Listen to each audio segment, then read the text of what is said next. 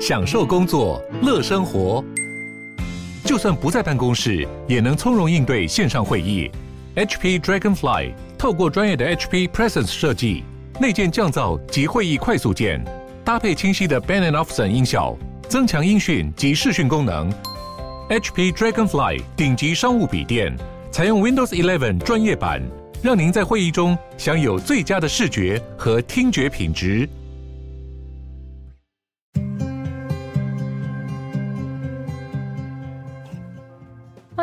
鲨鱼，带你关注那些有流量却没声量的有趣资讯。用十分钟零碎时间，一起跟上这个永远跟不上的世界。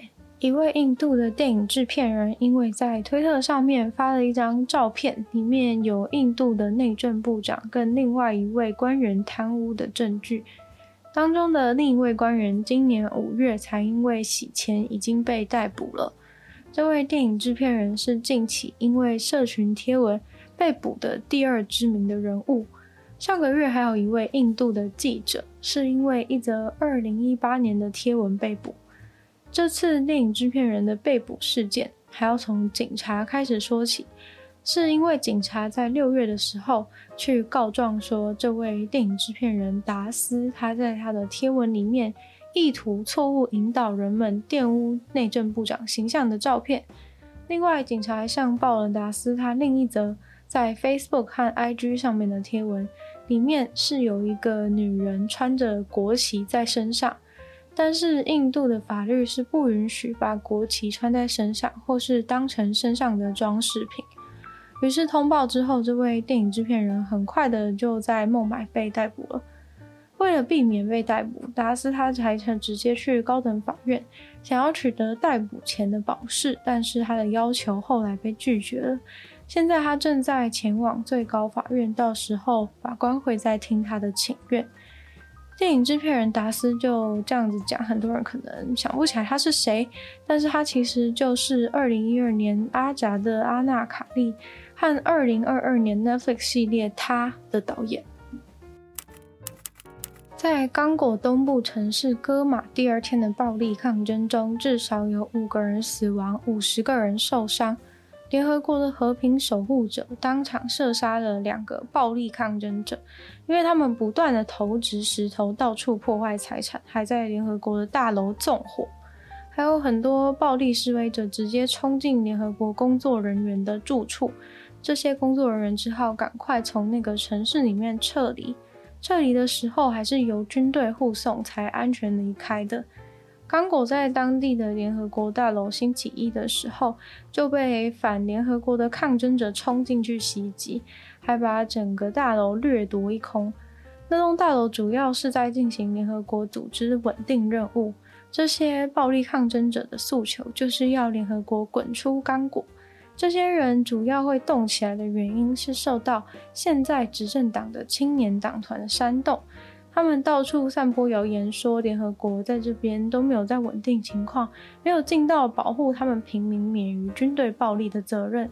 最后，政府的发言人只公布了有五个人死亡、五十人受伤的消息，却没有说这些伤亡究竟是谁造成的。因为确实有路透社的记者目击到联合国稳定组织的人对暴力示威群众丢催泪瓦斯，还有真的子弹。他看到的部分就有两人死亡，另外两人受伤。这些抗争者一开始据说是和平的，但是自从他们在地上捡到催泪瓦斯弹之后，就开始变得暴力，把催泪瓦斯直接往建筑物里面丢。军队和警察从头到尾似乎在整个混乱当中都没有开火。当地的政府一直杯水车薪的呼吁大家先冷静。但是在距离刚果东部城市戈马两百公里远的另一个城市，马上又已经爆发冲突。除了路透社的记者以外，似乎还有别人看见联合国的人对暴力抗争者开火，但是当地的警方都没有对这些事情给予任何回复。不过，其实尽管那些抗争者不说，联合国的人似乎早就在渐渐地撤出刚果了。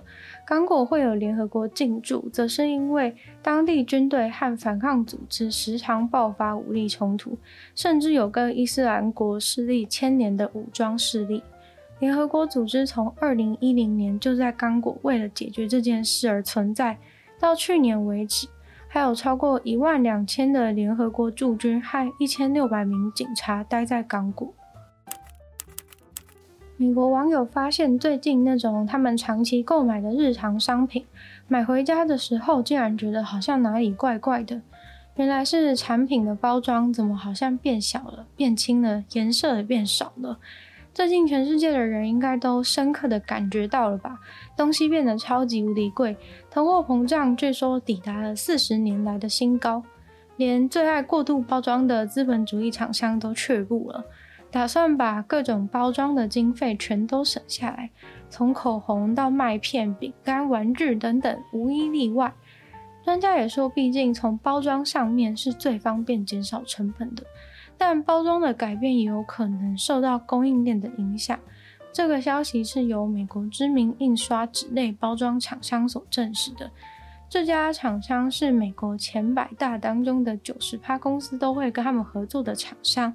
他们表示，他们公司的客户有八十一趴都在去年提出了要更改包装的要求。在通货膨胀的同时，包装和商品的内容物都缩水了。公司可能会希望把原本还有空间的包装盒子改成塞得比较满的小盒子，或者是以前可能连盒子的内侧都会涂上有颜色的漆，但是现在为了省钱就算了。可能愿意保留原本再生纸的咖啡色或灰色，因为通常为了上那层颜色，就会多耗费二十趴的成本。也有知名药厂把包装从塑胶的换成纸的，因为比较便宜。更多的就是单纯把材质改薄一点，或是改小一点。以前那些厂商赚得多，都不在乎这些，更在乎的是行销好看的包装，即便是呼吁环保，也能为公司省钱。他们还是希望可以用原本的方式漂漂亮亮的，但是通货膨胀似乎逼得大家把包装都变环保了。世界的发展有时真的很不可思议，以前对他们微不足道的事情，突然间就具有很大的影响力。猴子到底是可怕的动物还是可爱的动物呢？在日本西南部，野生猴子们已经快乐的到处攻击路人了。很多猴子会爬窗侵入居民的房子，还会绕后攻击人。警察现在的工作除了抓坏人以外，还要抓坏猴子。结果搜索的计划好像不太成功。从七月八号以来，那附近已经有四十五个人被日本猕猴攻击受伤。日本猕猴又被称为雪猴，在山口市附近有非常多这种猴子。一开始的时候，警察以为攻击人的是某只知名的流氓猴，但是后来件数一多，开始觉得该不会其实有很多猴子都有攻击人的行为吧？一周之内被猴子攻击的件数又翻了两倍，被猴子捉弄的受害者从婴儿、小孩到老人都有。通常被攻击的人手臂和腿上都会有很多抓伤，脖子和肚子上则是通常被直接用咬的。但是到目前为止，受伤的人很多，但还好都没有受重伤的。受害者的目击证词显示，流氓猴应该真的是有蛮多只的，因为大家说的猴子体型都差很多。虽然每个人认为的大小主观上会有误差，但是现阶段警察也还没办法请一堆猴子来排排站，让受害者指认。而且这猴子啊是会开窗户的，就跟小偷一样，如果你没有锁，它就直接进来了。但自从政府跟大家宣导要把门窗都锁好，避免猴子进来之后，这些猴子就直接开始改为攻击路上的人。现在警察实在无计可施，已经考虑巡逻配备要增加网子这个东西，但结果警察用网子抓猴子的计划整个大失败。从那之后，警察出门都要随身配备镇静剂枪。专家表示，猴子通常是群居，只有年轻的公猴会离群探索。也就是说，攻击人的应该比较有可能会是公猴。现在日本政府超认真在想办法，要怎么驱离猴子，把他们赶回去山上住。但是这些猴子似乎在山下找到乐子了，也许以后就打算不搬回去了。难道这就是猴子的反扑吗？要占领人类世界了？今天的鲨鱼到这边结束了，再次感谢订阅赞助的会员：带领男子、James、Jason、黑渊、毛毛、黑牡丹、Alex、虽然就是还有 ZZZ。那就希望其他有愿意继续支持鲨鱼创作的朋友，可以在下方找到 Patreon 的链接，里有不同会员等级还有不同福利，大家参考。那喜欢鲨鱼的话呢，可以多多把鲨鱼的节目分享出去，给更多人知道。会在 Apple Podcast 帮我留星星，写下评论，对节目的成长很有帮助。可以在留言区的地方留言给我，也非常欢迎大家去收听我的另外两个 Podcast，其中一个是女友的纯在卫星批判，没有时间比较长的主题性内容。另外的话呢是听说动物，当然就是跟大家分享动物的知识。那就也可以订阅我 YouTube 频道，追踪我 IG。希望鲨鱼可以继续在每周二四都跟大家见面。那我们下次见喽，拜拜。